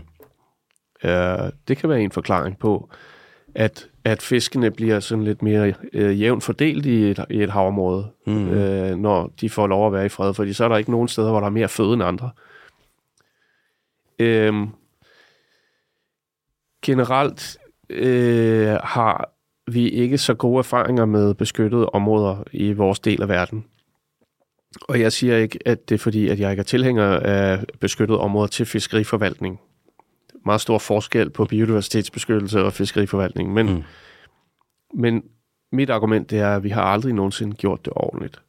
Altså, vi har helt enorme arealer over på vestkysten af Danmark, som rækker ned igennem Tyskland og ned til, til Holland, som hedder Rødspættekassen. Rødspættekassen. Ja, det var for at beskytte, øh, det er jo mange rødspætter, der, der vokser op i de der mere kystnære farvande. Ikke? Mm. Og så sagde man, det skal vi gøre noget, vi skal beskytte dem. Men så, så går der politik i det, og der går øh, landskamp i det øh, mellem landene. Mm. Og så bliver det sådan et eller andet, ender man med sådan et eller andet dumt, hvor øh, du må ikke fiske med bumtravl, hvis du er over x antal meter, og har en motor, der er x, over x antal kilowatt. Men så sker der jo det, at så kommer der bare dobbelt så mange fartøjer, der er halvt så store, ikke? Hvor er det og dumt. som høvler løs, og Ja. Jamen, det, det er virkelig frustrerende. Og det er sådan nogle erfaringer, som jeg føler, at man tit peger på og siger, det virker ikke. ja, Det virker jo ikke. fordi de ikke har gjort det Men ordentligt. det er jo noget lort, det de har lavet, ikke? Ja. Jeg har været med i det arbejde, det jeg har været med i en arbejdsgruppe nede i EU, Mm. og analyseret alle de her lukninger. Og, og da vi skulle lave det her arbejde, vi kunne ikke engang finde en eller anden formulering om, hvad formålet var med det. Shit. Vi kunne ikke engang sådan måle det op imod, hvad er målsætningen med området. Vi måtte simpelthen opfinde målsætninger. Oh. Så dårligt håndværk var det, ikke? Sådan er vi kommet noget videre, ikke? Heldigvis da. Øh, og jeg vil sige, at jeg vil være forsigtig med at love noget, hvis jeg skulle lukke et område, og så vil jeg ikke, jeg vil aldrig gå ud og sige til fiskerne, øh, I kan være øh, super, øh, I kan have super meget tillid til, at om, om 10 år, så buner jeres pengepunkt, fordi det bare vælter ud med fisk af mm-hmm. det her. Fordi det er, det er jo biologi. Du, du, du er nødt til at, at prøve dig frem og gøre det så godt, som du kan. Mm. Og have en lidt bredere palet af miljømål. Klart. Et eksempel det er det her travlfrit lillebælt, eller travlfrit bælthav, som ministeren har øh, præsenteret. Og de har lavet den her aftale om, at øh, bælthavet skal være travlfrit. Mm. Det er der en masse snak om nu. Men det er et rigtig godt eksempel på, øh, hvad jeg synes er den rigtige vej at gå i forhold til at have et mere integreret syn på havet. Altså formålet med det travlfri bælthav, det er ikke bare torsk. Nej, det er, vi skal beskytte torskens økologiske grundlag. Øh, vi skal beskytte dens opvækstområder. Vi skal beskytte den havbund, hvor den finder føde. Vi skal fremme det naturskånsomme fiskeri i det område. Øh, på sigt skal vi øh, have bedre mulighed for at drive lystfiskeri i området. Så det er ikke bare torsken. Det er, du ved, det er hele den verden, torsken lever i, man gerne vil gøre bedre. Og så mm. håber man jo på, og det vil jeg sige, det er den eneste smarte måde at gøre det, håber man på, at torsken får det bedre. Men det kan også være, det er for sent. Mm. Du kan ikke love noget. Nej, nej. Altså, vi har høvlet, altså torsken er blevet udfordret både på vandmiljø og fiskeri, og jeg ved ikke hvad, ikke? At den har virkelig fået nogle tæsk. Altså, der er nogle biologer, der taler om, at der er så få torsk tilbage, at de dårligt kan finde hinanden ude i det store hav, ikke? Hvor er det, det er det, man kalder allie-effekter. Det er, når, når der er så få individer tilbage, at de simpelthen går forbi hinanden. De, de når ikke at finde hinanden og parre sig. Og de har ikke nogen dating-apps eller noget. For dem Nej. der er det bare den gamle har- metode. Shit. Men vi håber på, at det, at det viser sig at være en rigtig vej frem. Vi har brug for noget, nogle succeshistorier. Mm. Altså Øresund er jo en super su- succeshistorie, men der, det er altså siden 1932. Det er et eksempel på, hvordan det kan... Vi, hvis vi gør det rigtigt på lang sigt, Mm. så kan vi faktisk både have et aktivt erhvervsfiskeri derude, vi kan have mega meget lystfiskeri faktisk, vi kan have millioner af mennesker, der bor øh, langs kysterne, Mm. Og stadig have et, et hav, der bare sp- sprudler af liv. Ikke? Det er jo drømmen. Det er så fedt. Thomas, øh, vi skal til at snakke, nu skal vi til at snakke om at spise fisk. Ja. Det er noget, som jeg tit er blevet spurgt om. Folk har skrevet til mig og spurgt mig, hvad for nogle fisk kan man egentlig spise med god samvittighed? Øhm, og jeg må indrømme, at tit og ofte, så står jeg og tænker sådan, det ved jeg fandme ikke, mand. Så er det ind og kigge, så sidder jeg og kigger på IUCN, whatever, et eller andet på en art. Ja, men ja. hvis det er en art med et gigantisk udbredelsesområde, og den siger sådan, den har det fint, Ja. så betyder det ikke, at det passer for alle steder, hvor det ligesom er. Nej. Mange guides, MSC-mærker, som sagt, som er sådan, er den overfisket? Ah, ikke lige her, men det kan godt være, at de gør et eller andet, der så er fucked. Og sådan, det er jo heller ikke godt nok. Hvordan kan man egentlig øh, vide det? Hvad for nogle fisk kan man spise med god samvittighed? Ja, men altså, det er jo... Der, er- der, er- du kan ikke... Altså, alene det at fjerne fisk fra økosystemet er jo en stor påvirkning. Mm. Øh, du, der er ikke noget fiskeri, der er helt uden påvirkning. Øh, og der, der er altid et men. Så for eksempel med, med muslinger. Altså, vi, vi synes, at, at øh, når man skraber muslinger, Mm. det er meget voldsomt øh, for både for havbunden. Du, du høvler jo faktisk ligesom en... øh, Altså, du, det er jo hele overfladen af havet. Hvad gør man det med? Med en muslingskraber, som er sådan en... Øh, det er sådan nærmest sådan en, en ramme, Ja. og så med sådan en kæde øh, pose. Øh, ja, det, det er ikke... Det er ikke kønt. Jeg er helt med på, at he, hele havet er ikke et naturreservat. Ja. Det er det ikke. Ligesom på land. Altså, selvfølgelig skal vi kunne producere fødevarer i havet. Men vi behøver ikke nødvendigvis at gøre det på, på, altså på en måde, der er så ødelæggende. Altså, når vi kan godt udvikle os lidt, Det ikke? bare også voldsomt bare tage en Jamen, kæmpe stor ostehøvle med kæder på, og bare Men det er samme med bundtravl, ikke? Altså, men, men bundtravl er jo ret slemt, men, men nogle af de der bumtravlere, der futter rundt, de høvler jo lige hen over vores Natur 2000-områder. Altså de belgiske bumtravlere lige nu, ikke? Ja. Det er jo noget, der hører hjemme i middelalderen. Det er jo sådan Altså- en, de har jo sådan en kæmpe stor ting, der ligger foran der, ikke? Den der bum der. Ja, men bummen, den er ligesom over. Den er ligesom Ja. den, der holder det hele ud, udstrakt, ikke? Helt sikkert. Men det, det, er mere, det er mere de der, altså dem, der bruger kæder, Ja. for at kunne fiske på den rigtig hårde, grove bund, ikke? Altså, de, de jo fisker jo ind over boblerev, og jeg ved ikke hvad. Det er for Det er sindssygt, at det er Natur Det, jeg 2000 kunne, områder. det er sådan noget Mad Max. Ja. øh, Apokalyptisk. Road to Fury, eller hvad det hedder. Altså, det er sådan, Ja. man kunne forestille sig, at der sidder sådan en mand, øh, sådan gemt med en guitar. ja. så er det bare ren metal og kæder og stål. Ej, det er ret vildt, men, men, øhm, men øh, mindre kan også gøre det. Øh, og, og meget af det her øh, muslingfiskeri, det foregår i vores Natur 2000-områder, Mm. og det er nogle ret store områder, men, og de er hegnet godt ind, de her fiskerier. Men man, man kan stille spørgsmålstegn til, om man synes, at man vil kalde det øh, bæredygtigt på alle mulige måder, ikke? Jo. Så der vil vi sige, øh, der vil vi nok sige lineopdræt. Så er der nogen, der siger, ikke lineopdræt. Hmm. Så taler man om, om lokale forureningskilder, og så der er altid et, et men. Men vi vil hellere anbefale lineopdrættede muslinger end, end skrabede øh, muslinger. Mm. Muslinger er, er jo en sund spise, det er fint. Men, men øhm, vi vil hellere øh, anbefale øh, linopdræt, som øh, øh, vi vi har også øh, i vores fiskeguide, WWF's fiskeguide, der vil du også, hvis man går ind og ser på den, der kan man se, at man skal ind og kigge på detaljerne. Ikke? Altså for eksempel vil vi aldrig nogensinde anbefale at spise en torsk fra hverken Kattegat eller, eller øh, Østersøen, eller Nordsøen for den sags skyld. Det ser også sort ud derude. Men, men øh, Barentshavet, kan du, Det, det er oppe Svalbard der, ikke? Ja, der kan, Ja. Du godt, kan du godt fange med nogle bestemte redskaber i, i Barentshavet, fordi der har du, det går op i en højere enhed med både med fangstmetoden og med bestanden, om den har det okay. Mm. Vi er ret store tilhængere af den her nye mærkningsordning, der hedder Naturskånsom, fordi den gør det, som vi mener, at øh, MSC ikke gør. Den, går, den er både koblet op på bestandstilstanden, øh, Mm. altså hvordan har bestanden det, Mm. men også på redskabet. Om, om redskabet i sig selv ødelægger øh, naturgrundlaget. Vil du spise fisk, hvis der var, hvis der var det mærke på naturskånsom?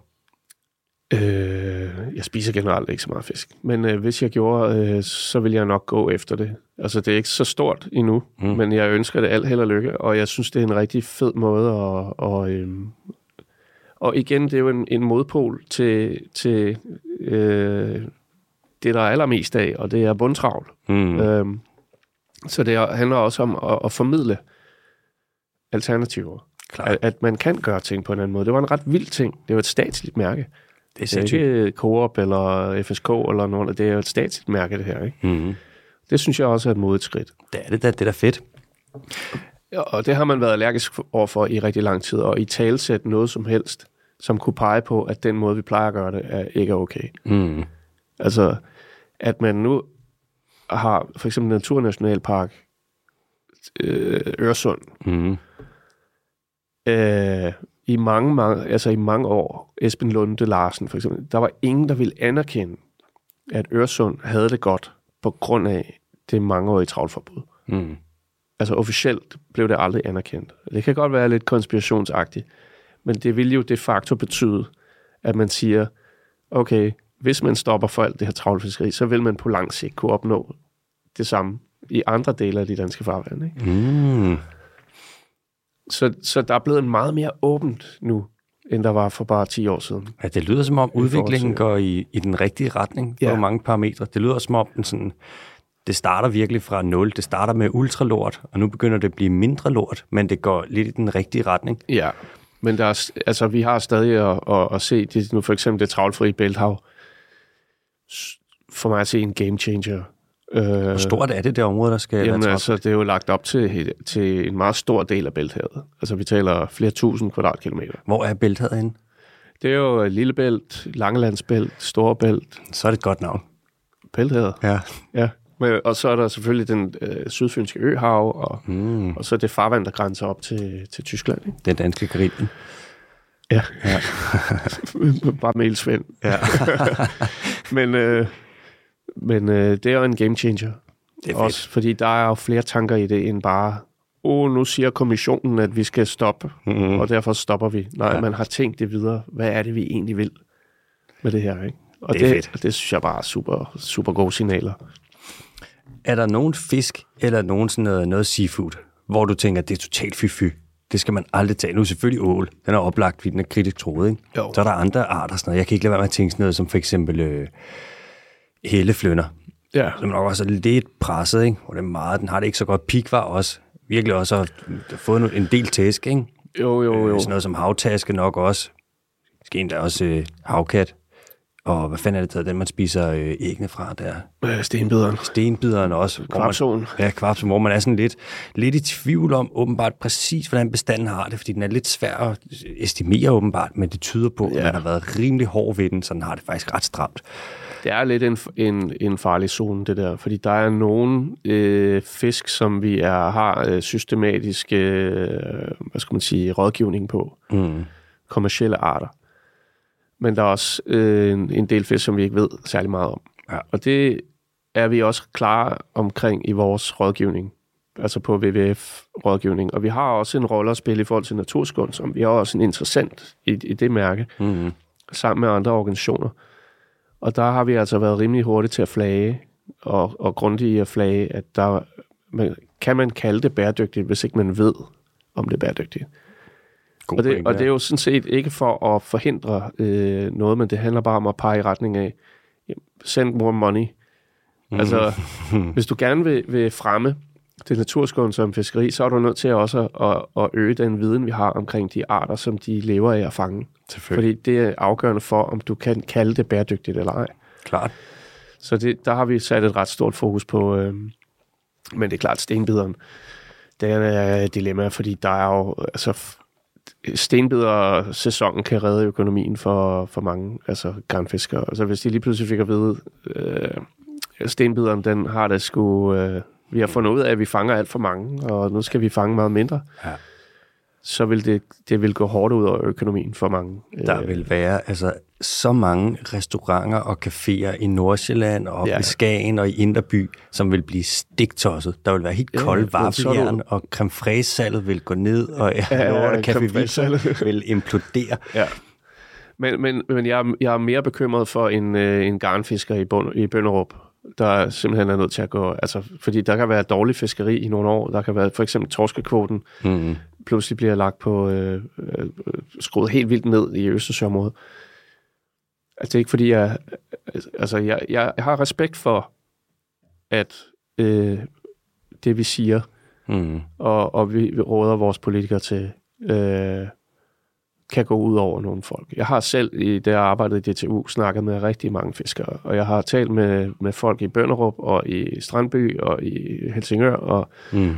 jeg har en, et, et indblik i, hvordan det er. Og, og det, når vi arbejder så hårdt på at skabe et bæredygtigt fiskeri, så er det ikke en, en hets eller en personlig kamp imod de her mennesker, øh, som er super søde og, og, og, og dygtige folk, ikke? Mm. Så hvis vi pludselig lukker ned for alt øh, stenbiderfiskeri i Danmark, det vil gå hårdt ud over rigtig mange mennesker.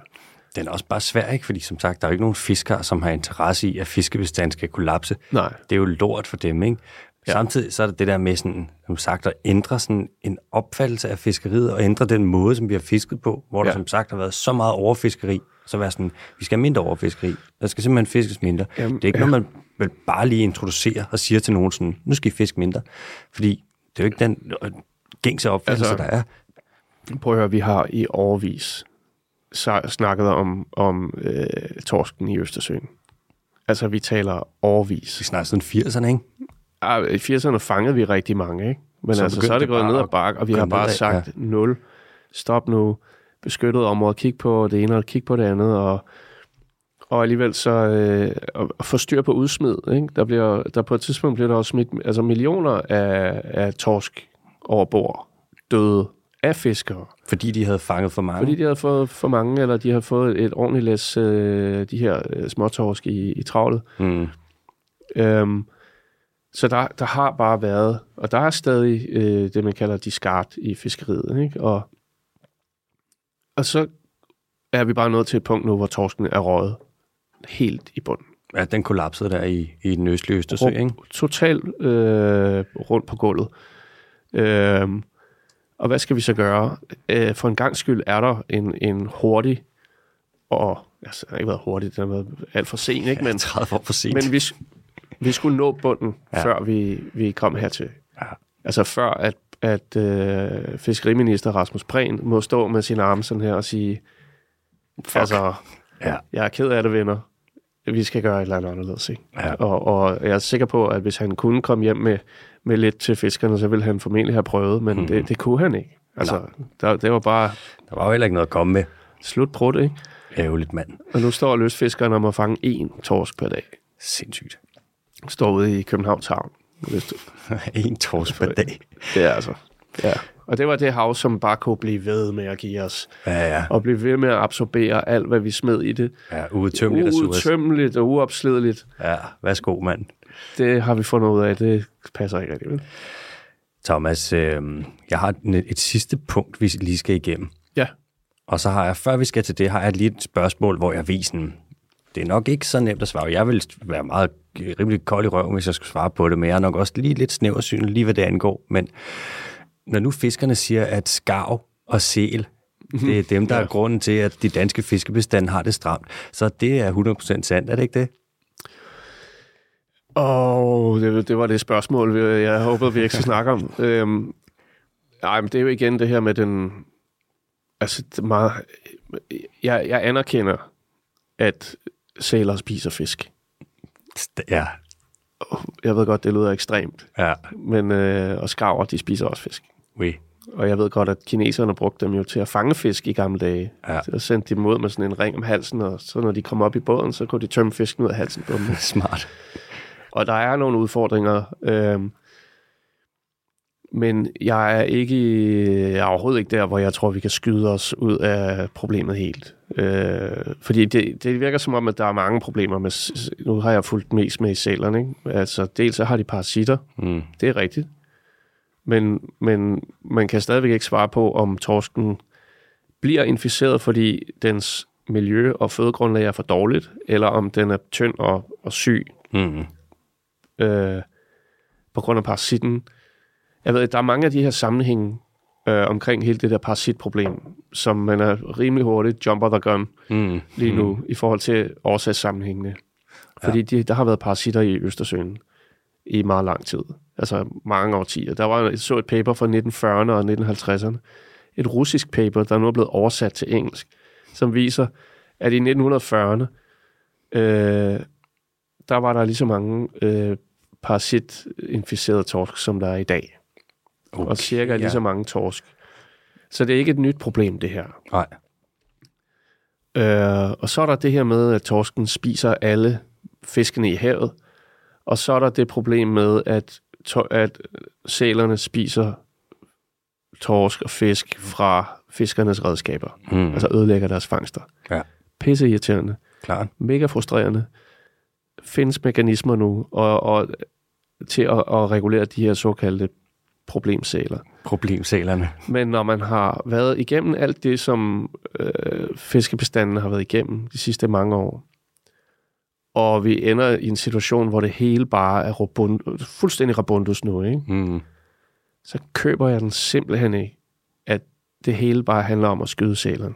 Ej, det Det er også... ansvarsfraskrivelse af aller, aller værste skuffe. Mm. Jeg har ikke hørt en eneste gang, at fiskerne har taget ansvar for noget som helst af det. Jeg har ikke hørt DTU Aqua sige, at det historiske fiskeri har haft en afgørende øh, betydning for, at vi, altså hvilken rolle det har haft i forhold til at nå til, hvor vi er i dag. Jeg mangler noget, øh, at der er nogen i fiskerisektoren, der tager ansvar for øh, deres del af, af, hvorfor vi er nået så, det hele er blevet så gralt, ikke? at man ikke gør det, og samtidig peger på nogle fuldstændig, fuldstændig urealistiske løsninger, som handler om øh, at Skyde skyde nogle, sæler. Jeg kan godt, måske får de det bedre, når de har skudt en sæl. Altså, Ja. ja. åh, så får de det ud af systemet. øh, jeg ved, der er nogle fiskere, der bliver hårdt ramt af sæler, andre de bliver mindre ramt. Men det er så unuanceret. Mm. Og den offentlige debat, du har sikkert set noget af det på Twitter eller Facebook. Ja. Du kan sige noget om, altså bare du åbner din mund om havet eller fisken, så står der tre mand og råber, sæl, skav, Sindssygt. sæl, skav, Ja, det er skørt. sæler, skav. Ja. Det er helt vildt. Og så samtidig så har du bare haft fuldstændig absurd meget overfiskeri, så man sådan, ja, men det er stadig selens skyld. Ja, men altså, det er bare ukonstruktivt. Det er det. Det er, jeg synes, det er ukonstruktivt. Det Fordi, hvad virkelig. fanden vil du have? Man skal, skal vi udrydde alle sæler og skarver? Eller hvad, hvad, hvad Ja, og er så fortsætte med overfiskeri. og så fortsætte med at søge penge til at, at fiske hundestejler og, og, og strandkrabber. Ja, og jomfrummer. Jamen altså, jeg, jeg, Skørt. jeg synes, det er unuanceret, og det er ukonstruktivt. Ja. Og bare råbe sæl og skarv hele tiden. Nå, det var et langt svar på ja. et kort spørgsmål. Men det er et godt svar. Nu kommer der øhm, her til sidst. Jeg har to spørgsmål til sidst. Ja. Det ene af dem, det er måske sådan lidt et, øh, lidt et frækt spørgsmål. Lidt sådan et, øh, et opstillet scenariespørgsmål. Hvis nu, at du var, øh, nu forestiller vi os, at i morgen, der blev du kaldt ind, og så fik du at vide, Thomas, nu du skulle øh, personlig rådgiver for både øh, Miljøministeren og for Fiskeriministeren og Klimaministeren, og du har en hel uge til at sidde og viske i ørerne på dem, og alt, hvad du siger, at de skal gøre, det gør de. Ja. Hvad vil du tage, hvis du sådan, det er jo et stort spørgsmål, men Jo, sådan jo, i jo. grove træk, hvad vil Grove du så træk. sige, sådan, nu skal det danske havmiljø skal bare have det pissefedt, der skal være erhvervsfiskeri på en sund, bæredygtig måde, biodiversiteten skal stikke af, alle skal være glade, man skal have lov til at fiske mere end en torsk om dagen på sigt, den Ja. slags. Ja, jeg vil have fokus på de langsigtede løsninger. Mm. Jeg, vil, øh, jeg vil få styr på vores udledninger af både spildevand og, og, og landbrug. Og det er en langsigtet øh, sejtrækker. Og mm. vi har, altså, den er jo ikke nem, men den vil jeg adressere head-on. Jeg vil simpelthen tage fat i den, og, og så vil jeg budgettere det, og så vil jeg sætte det i gang. Mm. Øhm, og gøre det, det, der kan gøres. Så vil jeg øh, sørge for en, en mere øh, bæredygtig fordeling af de presfaktorer, vi har i havet. Altså for eksempel, hvis vi taler bundtravsfiskeri, så vil jeg, så vil jeg formentlig... Øh, jeg vil nok hegne det lidt ind. Øh, sørge for at øh, måske vende, vende øh, negativet på den måde, at man i stedet for at kigge på nogle små bitte pletter, hvor man delvis ikke må fiske med bundtravl, Mm. så vil jeg vende den om, og så vil jeg sige, her må du gerne fiske med bundtravl, og i resten af havet, der må du ikke fange Ja. fisk med bundtravl. Det tror jeg faktisk er en, en god måde at, ligesom at prøve en ny tilgang til, til det arbejde. Mm. Så vil jeg øh, formentlig lave nogle, øh, fordi det skal ikke kun handle om beskyttede områder, vi har 104.000 kvadratkilometer hav, ikke? Så, Ja, ja. Så jeg vil, jeg vil øh, nok lave nogle... Jeg vil lave en havplan, som havde fået finansiering nok. Jeg vil sætte en masse penge af til at, at, analysere de her ting, og så vil jeg sætte nogen til, i gang til at lave et bud på, hvor vi skulle have øh, 10 procent af det danske hav, som skulle være strengt beskyttet, Mm. med henblik på at gavne det, det brede økosystem. Det vil sige, at vi skal både have rokker og øh, torsk og fladfisk og, Hele og bunddyr, og du ved, Ja. og, og det samme vil jeg gøre for de 30 procent. Mm. Jeg tror bare, jeg vil prioritere alle de her ting. Faktisk mange af de ting, som vi allerede skal gøre. Ja. Jeg vil prioritere dem. Jeg vil øh, øh, finansiere dem. Sørge for, at de havde ressourcer nok. Mm. Mm. Og tage dem alvorligt. Ja. Og så vil jeg så vil jeg sætte øh, havet på skoleskemaet. Jeg vil øh, skrive ind i lovgivningen som krav, at alle børn skal lære mere om det danske hav. Uh, men det kan jo være et problem, for hvad nu hvis så der er nogen, der for eksempel ikke skal have øh, oldtidskundskab eller øh, sløjt? Ja, så, Men, det, er jo, det er jo en del, man kalder det jo ocean literacy, ikke? Ja. Altså vores generelle bevidsthed om, om havet og vores indflydelse på det, og havets indflydelse på os. det er s- overdrevet vigtigt. Det er overdrevet vigtigt. Mm. Og vi har lavet øh, undervisningsmateriale til gymnasier i et O.V. Jensen-projekt, som, som Mm. sluttede. Øh, og vi kan se, fordi vi har taget, vi tog det meget alvorligt. Vi kiggede altså di- direkte, vi kiggede ind i lovgivningen, og vi kiggede, vi havde to undervisere ansat til arbejdet, som kender hverdagen, kender hvor, hvor springer man over, hvor gader er lavest. Ikke? Mm. Og det, det var det, vi lavede. Vi gjorde det så let for dem at, at krydse af alle de lovkrav, Mm. Det opfylder du, det opfylder du, du ved, fysiologi og fødenet og Ja, ja. Øhm, og vi kan bare se på, på aktiviteten på websiden, at i sommerferien og i weekenden, der går den helt i stå.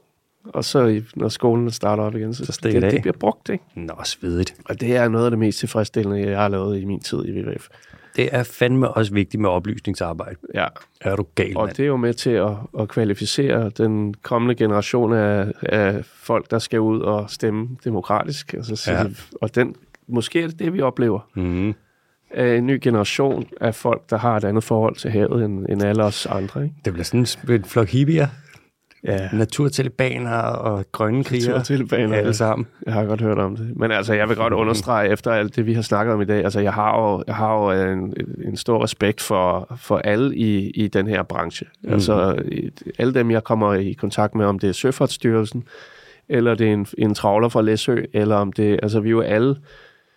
Alle går ind i, det, i den her samtale med, en, med hver deres vinkel, og hver deres problemer, og hver deres forudsætninger, og Mm. Og øhm, det er bare desværre ofte stillet meget skarpt op. Altså, der er jo nogle... Øh, det er svært at, at tale frit og åbent. Mm. Man er medlemsdrevet. Vi er jo sådan set, vi har ikke medlemmer, vi har støtter. Vi skal jo vise, at vi kæmper for naturen. Mm.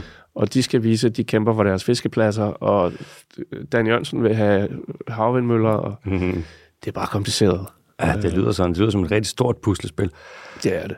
Ja, så, så jeg vil ikke sige, at jeg vil kunne øh, løse det hele på en uge, hvis jeg fik øh, alt magt i Miljøministeriet og i Fødevareministeriet.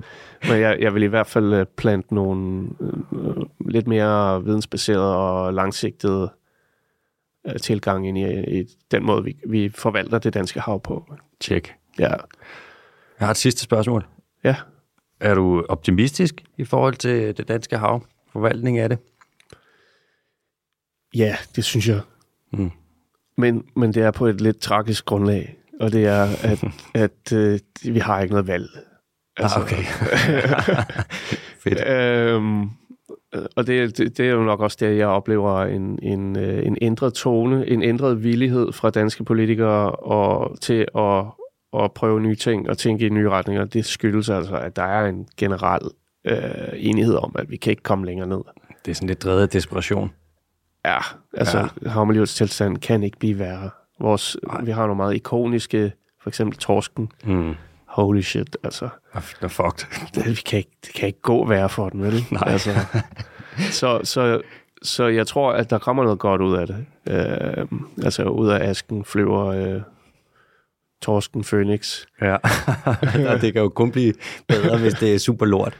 Ja, jeg ved det ikke. Altså det, det kan kun blive bedre. Og, og, og nogle gange skal man helt derhen, Mm. før man skal alle blive enige om, at nu skal vi altså prøve noget nyt. Og, og, ja. Så prøver vi det. Men jeg er optimistisk. Jeg har en ting med til dig. Ja. En, øh, som en gave, fordi du vil være med. Jamen, det er spændende. Må jeg lige se... Øh, jeg, ved, jeg ved, du plejer at være kunstnerisk udfoldet herinde. Øh. Du skulle bare vide, mand. For uden at være podcastværter, foredragsholder, det ene og det andet, så er jeg også kunstner.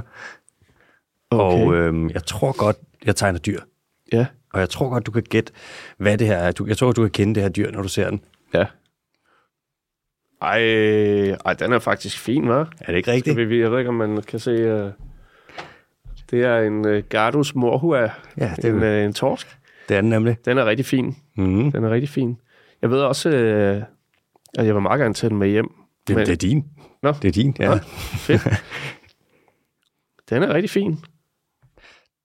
Den øh, er jeg da bare glad for, hvis du er glad for så. Det er rimelig svært at tegne den, vil jeg sige. Der er mange ting. Den der lille det streg, den har langs Ja, siden der, det- der skal man være... Altså, det er meget få, der kan tegne det så præcis der, men Ja, men det er jo så til gengæld øh, den streg, der gør, at torsken ikke svømmer ind i glasset i akvariet. Ikke? Ja. Det er den har dens, også, øh, dens sansorgan. Den er rigtig fin. den er også, øh, det er jo en ægte AH, så hvis du en dag bliver træt af at kigge på den, så kan det være, at du kan score 350 kroner for den på ja, DBA. men det, er, det kan være, det bliver starten på en helt ny samling. Ja. Thomas, du skal tusind tak, fordi du ville være med. Jamen, det er mig, der takker. Det er, det er en god snak.